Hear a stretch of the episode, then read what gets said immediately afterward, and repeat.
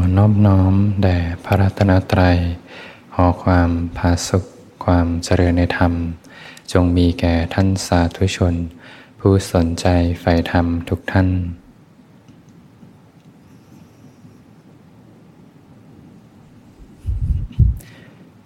ก็เป็นธรรมะยามค่ำคืน ที่สวนธรรมะอารี ก็ตรงกับวันอาทิตย์ที่ 14 มกราคม 2567 แบบเดียวก็ วันที่ 14 แล้วนะเดือนหนึ่งก็ผ่านไปครึ่งเดือน แป๊บเดียวก็จะผ่านไปหนึ่งเดือน แล้วก็สองเดือนสามเดือน วันเวลาก็ผ่านไปไวนะพรุ่งนี้ก็จะมีคอร์สอบรมที่ ศูนย์วิปัสนายุพุทธศูนย์หนึ่งอยู่ที่กรุงเทพญาติโยมก็คงจะได้พักกันวันสุดท้าย เป็นวันอาทิตย์พรุ่งนี้ก็วันจันทร์ เตรียมตัวไปทำงาน ก็ถือโอกาสเริ่มต้นเริ่มต้นใหม่ ให้ใจได้เป็นกุศล สร้างกำลังใจขึ้นมา อะไรที่ยังมาไม่ถึง ก็อย่ากกังวล เรื่องที่ผ่านมาแล้ว ก็จบไป อย่าให้เรื่องราวต่างๆ ได้ค้างคาอยู่ในใจ ทุกอย่างผ่านไปหมดแล้วเนาะจะดีก็ตามร้ายก็ตาม ดับไปหมดแล้ว สิ่งที่ยังมาไม่ถึง ก็เป็นเพียงแค่ความคิดล่วงหน้า เพียงแค่มีสติอยู่กับปัจจุบัน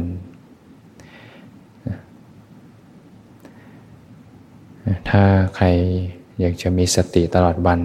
ถ้ารู้สึกเป็นภาระนะรู้สึกยาก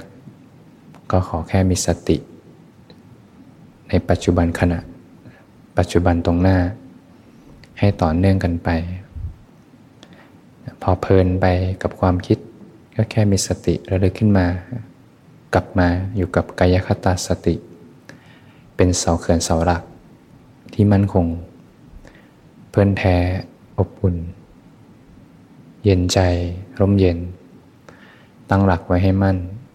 ประคับประคองใจไว้ ถ้าตั้งมั่นขึ้นมา หนักแค่ไหน ก็เป็นเพียงธรรมชาติ กระทบกัน ไม่เข้ามาหนักอกหนักใจเป็นเพียงปรากฏการณ์ที่กระทบแล้วก็ดับไป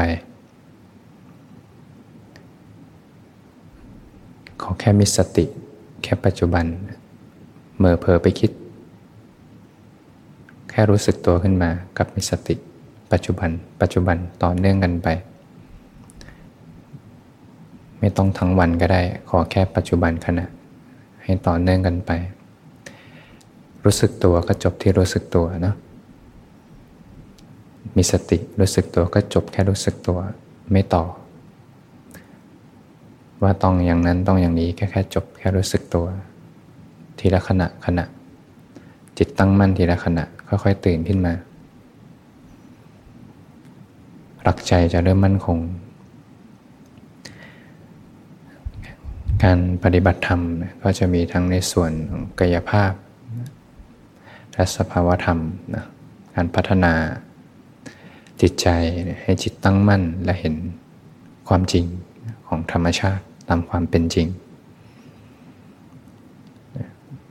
การปฏิบัติก็อาศัยในรูปแบบ แล้วก็การใช้ชีวิตประจำวัน ต้องสอนรับกัน ควบคู่กันไปจะเกื้อกูลกัน ถ้าในรูปแบบทำได้ดีเนี่ยสติก็จะทรงตัวได้ในระหว่างวัน จิตตั้งมั่นระหว่างวัน จะมีกำลังในการที่จะยั้งตัวนะพอโรคทุกวันนี้ก็ มีสิ่งยั่วยุมากมาย ทั้งเรื่องงานที่เข้ามากระทบเรื่องข่าวสารที่เข้ามากระทบจิตใจ เรื่องราวคนนั้นคนนี้ บางทีเรื่องก็ฝากกันมา กระทบเข้ามา เรื่องของคนนั้นคนนี้ฝากกันมาฟันมาเข้ามากระทบ ใจไม่หนักแน่นพอก็จะไหลไปกับเรื่องราว เพียงแค่อาศัยกำลังเนี่ยในระหว่างวัน ถ้าตั้งมั่นดีก็จะเป็นแค่ปรากฏการณ์ไม่ไหลไปกับเรื่องราวต่างๆ ที่เข้ามากระทบ ก็ไม่ทุกไปกับโรคมีความตั้งมั่นอยู่ ถ้าถามว่าคารวาสจะมีโอกาส ที่จะก้าวหน้าแค่ไหนเนี่ยถ้ามีใครสักคนหนึ่งใช้ชีวิต ตั้งมั่นไม่ไหลไปเลยเยต่อให้จำเป็นจริง ๆ ต้องไปร้านอาหาร หรือว่ามีเพื่อนชวนไปร้านอาหารอร่อย แต่ไม่ไหลไปเลยนะตั้งมั่นอยู่ มีความจำเป็นจริง ๆ ต้องไปสัมมนาต้องไปทำงาน ในสถานที่ต่างๆ ตั้งมั่นอยู่และไม่ไหลไปเลย สมาสมาธิสำคัญสุดๆเลยแต่ถ้าเขาอยู่ความตั้งมั่นสรรพสิ่งเป็นเพียงแค่ปรากฏการณ์จุดของคารวะมีอยู่จุดหนึ่ง คือเห็นทุกข์ได้ง่ายมาก จะมีจุดเด่นอยู่จุดหนึ่ง เห็นทุกข์ได้ง่ายมากแล้ว ถ้าตั้งมั่นจริงๆเนี่ยเห็นทุกข์ก็จะค่อยๆเรียนรู้สัจธรรมได้ง่าย ทุกข์เข้ามากระทบจิตใจได้ง่ายมากเลย แต่ในทางกลับกันเนี่ยถ้านำสิ่งนี้มาเรียนรู้อริยสัจไม่ปล่อยผ่าน จะวางได้เร็วมากเลย ยิ่งทุกข์มากๆก็ยิ่งวางได้เร็ว ถ้าไม่ปล่อยไหลนะ ในชีวิตประจำวันก็ส่ง ลกระทบต่อในรูปแบบ จะเห็นว่าเป็นเหตุปัจจัยซึ่งกันและกัน ถ้าในชีวิตประจำวันบางทีเราปล่อยไหลเผลอเพลินไปกับรูปรสกลิ่นเสียง พอมาในรูปแบบบางทีก็อาจจะฟุ้งซ่านบ้าง จิตใจไม่ตั้งมั่นบ้าง จะส่งผลกระทบกันเป็นเหตุส่งเป็นผลผลส่งเป็นเหตุ เพียงแค่ รักษาสมดุล ถ้าโยมใช้ชีวิตคารวะเนี่ยจะรู้เลยบางทีนะ พลาดการทำในรูปแบบไปสักวันหนึ่งเนี่ยจิตใจนี่เปลี่ยนเลย เปลี่ยนเลย บางทีเจอเรื่องหนักๆเข้ามาร้อนเข้ามา พอเจอเรื่องร้อนๆจิตใจเขาเหมือนคนตกน้ำเขาจะรีบคว้าห่วงยางคว้าความสุขใกล้ๆเนี่ย ดูหนังสักเรื่องหนึ่งง่ายดีมีความสุขแฮปปี้นะพอจบปุ๊บก็ติดใจปับ๊บแล้วสองชั่วโมงก็ใจก็ไม่สงบ ทีนี้ยาวเลยนะ บางทีหายไปสองวันสามวันกว่าจะกลับเข้าสู่เส้นทางได้ยากเหมือนกัน บางทีหายไปเป็นอาทิตย์เลยก็มี แต่ถ้าบาลานซ์ ต่อให้วันนี้หนักแค่ไหน แต่เรามีระเบียบวินัย ยังไงก็ต้องมาให้ได้นะ อย่างน้อย ในรูปแบบจะเวลาไหนก็ตามที่โยมสะดวกนะ แต่ละคนจะมีขีดจำกัดต่างกัน สมมุติว่าเราก็ตั้งเป้าไว้ก่อนเลย ในรูปแบบจะไม่ทิ้ง จะสงบก็ช่าง ไม่สงบก็ช่าง พอนั่งปุ๊บ แค่สงบขึ้นมา ต่อให้จะเป็นสงบจากสมาธิ หรือสงบจากปัญญาก็ตาม เพียงแค่ห้านาทีสิบนาที วิถีจิตเปลี่ยนเลย โยมฟุ้งซ่านมาทั้งวัน แต่ขอแค่สงบแม้เพียงแป๊บเดียว เขาจะเริ่มถ้าคนที่มีเหตุปัจจัยเรียกว่ามีอัธยาศัยมาเส้นทางธรรมจริง ๆ เนี่ย ขอเพียงแค่นี้เขารู้เลยว่าเส้นทางที่แท้จริงคืออะไร ทุกข์คืออะไรเหตุแห่งทุกข์คืออะไรเนี่ยเขาจะเริ่มเรียนรู้ขึ้นมาเลย ของร้อนเป็นอย่างไรของเย็นเป็นอย่างไร จะไม่เอาแล้วของร้อน ภาคออกจากของร้อน เขาจะรู้เองอะไรเป็นของร้อน เรารู้กันอยู่แล้วว่าอะไรเป็นอกุศล แต่ความสำคัญคือ รู้แต่ออกมาไม่ได้นะสิเนี่ยแหละปัญหาเลย ดังนั้นต้องให้เขาได้คุ้นกับความสงบไว้ จิตใจสงบร่มเย็น ในรูปแบบเราก็ดูเนาะ ช่วงเวลาที่เราเหมาะสมบางทีก่อนนอนก็ได้ 15 นาที 20 นาที สวดมนต์สักหน่อยหนึ่งก็ได้แล้วแต่ตามมัธยาศัย แต่ละคนก็มีจริตนิสัยต่างกัน ตอนเช้ามาก่อนไปทำงานนั่งสมาธิสักหน่อยหนึ่งเตือนจงกรมสักหน่อย ค่อยๆ ให้เขาคุ้นอยู่กับเส้นทางไว้ พอสงบปุ๊บจะค่อยๆ กลับสู่เส้นทาง อยู่กับความสงบไว้ก่อน ไม่ต้องกลัวนะ เป็นความสุขที่ไม่ควรกลัว สุขจากรูปรสกินเสียงน่ากลัวกว่าเยอะ เพราะอันนั้นพาไป พาไปไม่ดีแล้วกันเนาะแต่อย่างน้อยใจเป็นกุศลก็พาไปดี ก็ไม่ต้องกลัวอย่างน้อยก็ใจเป็นกุศลไว้ก่อน เป็นสุขที่ไม่ควรกลัวทำให้มากเจริญให้มาก สุขที่ควรกลัวพระองค์ก็ตัดถึงสุขกับจากรูปรสกลิ่นเสียงทั้งหลาย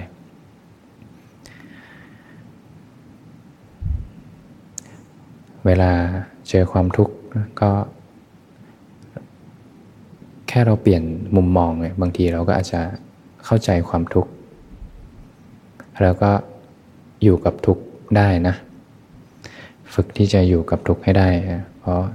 เรื่องราวต่างๆเข้ามาอาจจะมากมายทั้งด้านปัญหาชีวิตสุขภาพ การใช้ชีวิตปัญหาเกี่ยวกับ ครอบครัว สิ่งที่แวดล้อม เวลามีความทุกข์เข้ามาปัญหาทางกายก็ตามทางจิตใจก็ตาม ประคองไว้จิตตั้งมั่นไว้ ฝึกที่จะอยู่กับทุกข์ให้ได้ ถ้าหนีทุกข์ก็หนีธรรมอยู่กับทุกข์ก็อยู่กับธรรม พิจารณาทุกข์ก็พิจารณาธรรม เห็นทุกข์ก็เห็นธรรม เพราะธรรมก็อยู่กับทุกข์นั่นแหละโยม อยู่กับทุกข์ให้ได้ อยู่กับทุกข์ให้เป็น หนักแค่ไหนก็ตั้งมั่นไว้ จะเห็นเป็นเพียงแค่ปรากฏการณ์แล้วก็ดับไป ทุกข์ก็ไม่ได้มีตลอดเวลา เป็นเพียงแค่สิ่งที่ผ่านมาแล้วผ่านไป เกิดขึ้นแล้วดับไป เป็นของชั่วคราว ใจสงบไว้ สิ่งที่ผ่านมาแล้วก็ผ่านไป เป็นเพียงของชั่วคราว ถ้าเราไม่เรียนรู้ทุกเราก็จะหนีทุกไปเรื่อยๆหนีทุกก็ไปเกาะกับความสุข แล้วก็ไปสร้างทุกใหม่ แล้วก็หนีทุกปีกไปเกาะกับความสุข แล้วก็สร้างทุกใหม่ ไม่จบนะแต่ถ้าเรียนรู้ทุกเนี่ยแหละ ทุกอะไรจะเกิดทางกายทางใจยอมรับ ก็แค่เรียนรู้ ไม่ว่าอะไรไม่เป็นอะไร เขาก็เป็นเพียงปรากฏการณ์แล้วก็ดับไปพอจิตเริ่มเห็นแบบนี้เขาก็จะเริ่มอยู่ได้ เพราะการปฏิบัติที่แท้จริงก็คือ อยู่เนื้อสุขเนื้อทุกข์นั่นแหละนะสุดท้ายปลายทาง ความเป็นกลางก็ไม่เอ็นเอียงเข้าไปในฝั่งใดฝั่งหนึ่ง ไม่หนีไม่สู้ ไม่หนีไม่สู้ ยอมรับยอมรับ อยู่กับทุกข์ให้ได้ อยู่กับทุกข์ให้เป็น ยอมรับความทุกข์ได้ ใจก็เป็นอิสระ มีความเป็นกลางอยู่ ถ้าเราไม่อยากทุกข์เนาะเราก็อย่าไปทำเหตุที่ทำให้เกิดทุกข์เรื่องของเรื่องก็ไม่ซับซ้อน ถ้าไม่อยากทุกข์ก็อย่าไปก่อเหตุที่ทำให้เกิดทุกข์ง่ายไหมอริยสัจง่าย ๆ เลย อย่าไปก่อสมุทัยอะไรคือสมุทัยการมาตัณหา การติดใจอยู่ในกรรมคุณทั้งหลาย การอยากได้อยากมีอยากเป็น การไม่อยากได้ไม่อยากมีไม่อยากเป็น ตัณหาเป็นเหตุให้เกิดทุกข์ การผิดศีลเป็นเหตุให้เกิดทุกข์ การไม่สำรวมอินทรีย์ ปล่อยจิตปล่อยใจให้เพลิดเพลินไปกับบาปอกุศล เป็นเหตุให้เกิดทุกข์ถ้าไม่อยากทุกข์เนาะเราก็ค่อยๆอย่าไปสร้างเหตุที่เกิดทุกข์ โดยเฉพาะอากุศลกรรมบทสิบการฆ่าสัตว์ ร้อนใจ เวลาไปฆ่าอะไรก็ร้อนใจ รักทรัพย์ประพฤติผิดในกาม ถ้าเรารักทรัพย์ประพฤติผิดในกามก็สร้างความเดือดร้อนให้กับตนเอง ขโมยเขาใจก็ไม่มีความสุขหรอกนะประพฤติผิดในกามดี ครอบครัวก็ไม่มีความสุข การพูดหยาบพูดสอดเสียดพูดเพ้อเจ้อ พูดโกหก จิตใจก็ไม่มีความสุขใจเป็นทุกข์ ถ้าไม่ทำซะแล้ว ก็เป็นการดับที่เหตุทุกข์ก็ไม่เกิด ก็อย่าไปที่จะโลภอยากได้ของผู้ใด ความไม่สะอาดทางกายสามวาจาสี่ทางใจนะสามในส่วนของการที่จะไม่พยาบาทเบียดเบียนนะ พยาบาทเล็กๆน้อยๆเกิดขึ้นมาก็ให้อภัยกัน ให้อภัย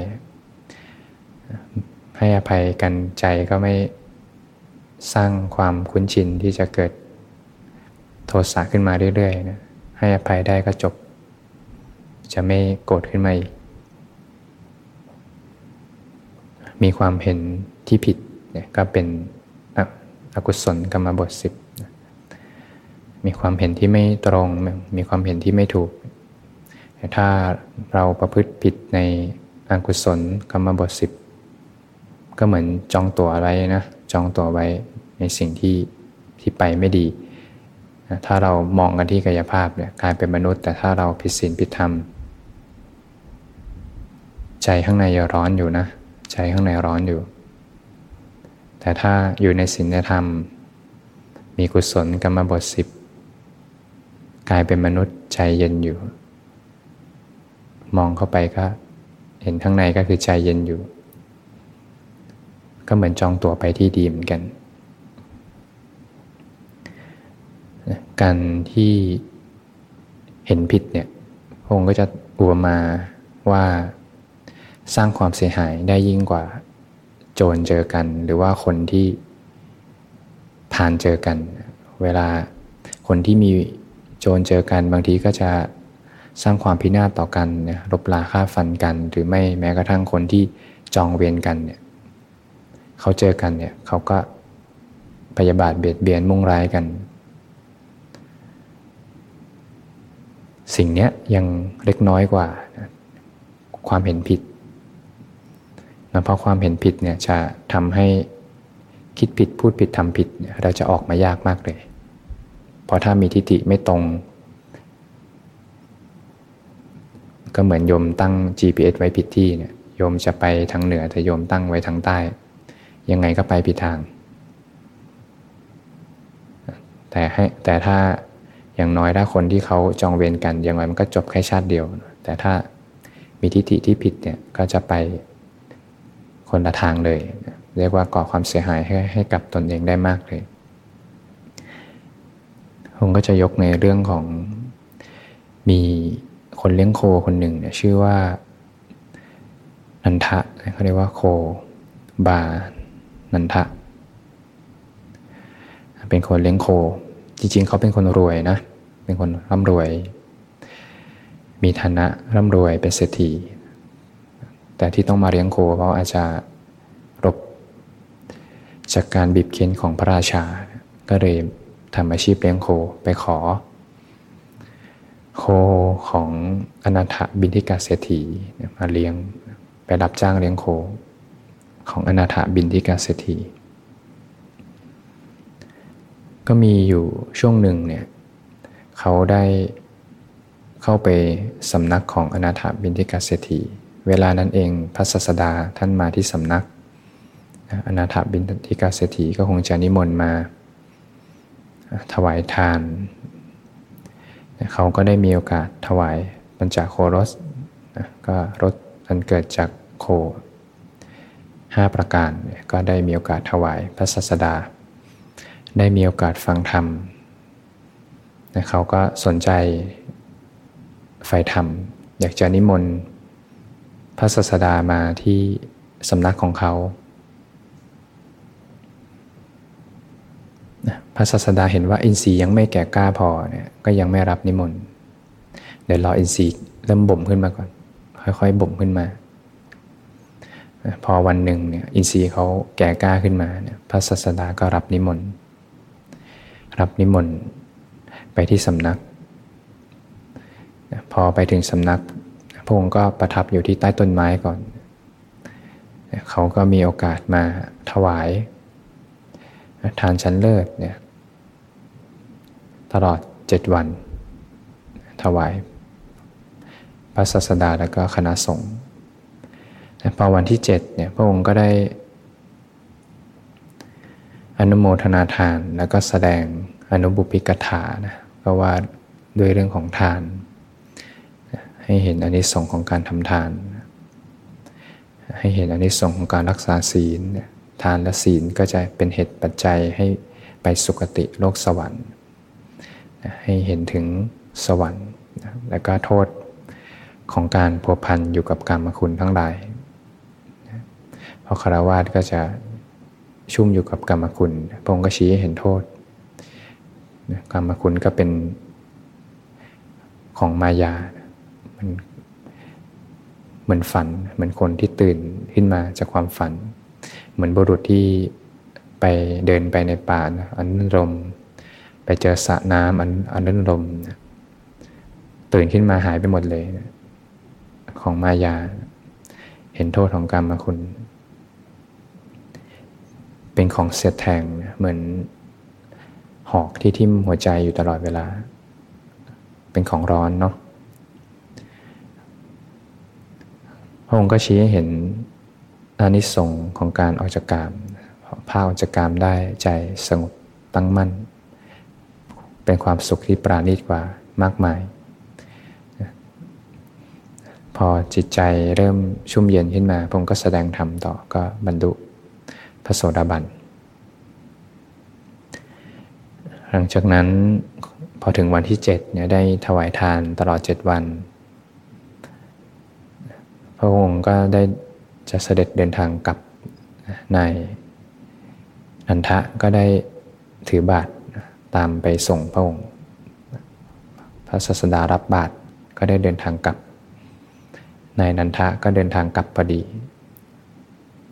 กาปราพระองค์ก็ได้เดินทางกลับสำนักแห่งตน ระหว่างทางก็บังเอิญว่าเจอนายพานคนหนึ่ง อาจจะสร้างเหตุปัจจัยด้วยกันมา ก็คงเป็นเหตุปัจจัยที่ต้องเสียชีวิต นายพานก็อยู่ๆก็ฆ่านายนันทะเสียชีวิตเลย อาจจะเป็นผู้ที่จองเวรกันมา มีเหตุปัจจัยกันมา ร่วมกันมา ก็ฆ่าเสียชีวิตพิสุรู้เรื่องขึ้นก็ได้กลับเรียนให้พระศาสดาทราบพิสุก็ได้ตัดกับได้บอกพระศาสดาว่า สงสัยพระองค์มาที่นี่เนี่ยเขาถึงเสียชีวิต พระศาสดาท่านก็ตัดถึงเนี่ยว่า ต่อให้เราจะมาหรือไม่มาเนี่ยยังไงเขาก็เสียชีวิตอยู่แล้ว เพราะเป็นเหตุปัจจัยของเขาพระองค์ก็จะชี้ให้เห็น ว่าเนี่ยต่อให้โจรเจอกันหรือว่าคนพานเจอกันเนี่ยจะก่อความเสียหายความพินาศขนาดไหนก็ตาม แต่ถ้ามีความเห็นผิดขึ้นมาเนี่ยจะทำบุคคลจะทำความเสียหายได้มากกว่านั้น ในนันทะเนี่ยเสียชีวิตลง แต่ก็ได้ดวงตาเห็นธรรม เรียกว่าพ้นอบายนะต่อให้จะตายไม่ดีนะถูกคนมาปองร้าย ไม่ได้ตายอย่างสบายนะแต่ก็ได้ ดวงตาเห็นธรรม ไม่ต้องมาทุกทรมานในอบายภูมิอีก ก็จะเกิดอีกไม่เกินเจ็ดชาติ ตัสรู้ธรรมในเบื้องหน้าเป็นผู้ที่ยืนจรดประตูแห่งอมตะ เราก็หมั่นที่จะสร้างเหตุปัจจัยที่ดีนะพอผู้ที่เรียกว่ายืนอยู่จรดประตูแห่งอมตะ ผู้นั้นมีทิฏฐิสมบูรณ์ เห็นตรงกับพระศาสดา ไม่มีความเห็นผิดอีกต่อไป เรียกว่าละความเห็นผิดเกิดสมาธิิเป็นผู้ถึงพร้อมด้วยทิฏฐิ มีทิฏฐิอันสมบูรณ์ เราก็หมั่นที่จะค่อยๆก้าวเดินในเส้นทาง ที่พระองค์วางไว้ละบาปอกุศลธรรมทั้งปวงทำคุณงามความดี ยกระดับจิตใจขึ้นมาสัมมาทั้ง 8 ค่อยๆยกขึ้นมา จนเต็ม ย้อนเข้ามาเกิดสมาธิิเป็นเป็นผู้ที่ถึงพร้อมด้วยทิฏฐิเนี่ยก็จะไม่ต้องร้อนอกร้อนใจอีกต่อไป ทุกในชีวิตก็จะหายไปอย่างมากมาย พบกับความเป็นอิสระที่แท้จริงของชีวิตได้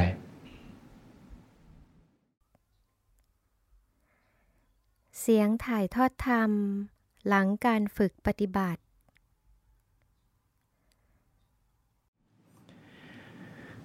เบื้องต้นการเดินในเส้นทางก็ต้องอาศัยความสงบนะรอเรียงจิตใจความสงบก็เหมือน ความเย็นในจิตใจนะความวุ่นวายก็เหมือนความร้อน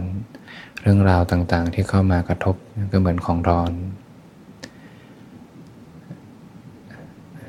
ถ้าสร้างความคุ้นชินกับความสงบไว้มาก ๆ ถ้าแบ่งเป็นร้อยเปอร์เซ็นต์ ถ้าโยมคุ้นชินกับความสงบสักสิบเปอร์เซ็นต์พอเรื่องหนักๆเข้ามากระทบ จิตเขาก็ดึงไปในเรื่องร้อนนะแต่ถ้าใครสักคนหนึ่งสร้างความคุ้นชินอยู่ความสงบใจสงบสงบสงบทั้งความสงบตั้งมั่นอยู่ตลอด เป็นสัก 80%ของชีวิต พอมีเรื่องร้อนมากระทบเขาจะปล่อย เขาจะไม่เอาละความร้อน เขาจะกลับมาที่ความสงบได้เองเลย ปล่อย จะเริ่มเรียนรู้อริยสัจขึ้นมา สิ่งกระทบร้อน ปล่อย ปล่อย ปล่อย ปล่อย ปล่อย เข้าไปยึดถือทุกปล่อย ปล่อยจิตจะเริ่มเรียนรู้ขึ้นมาได้เอง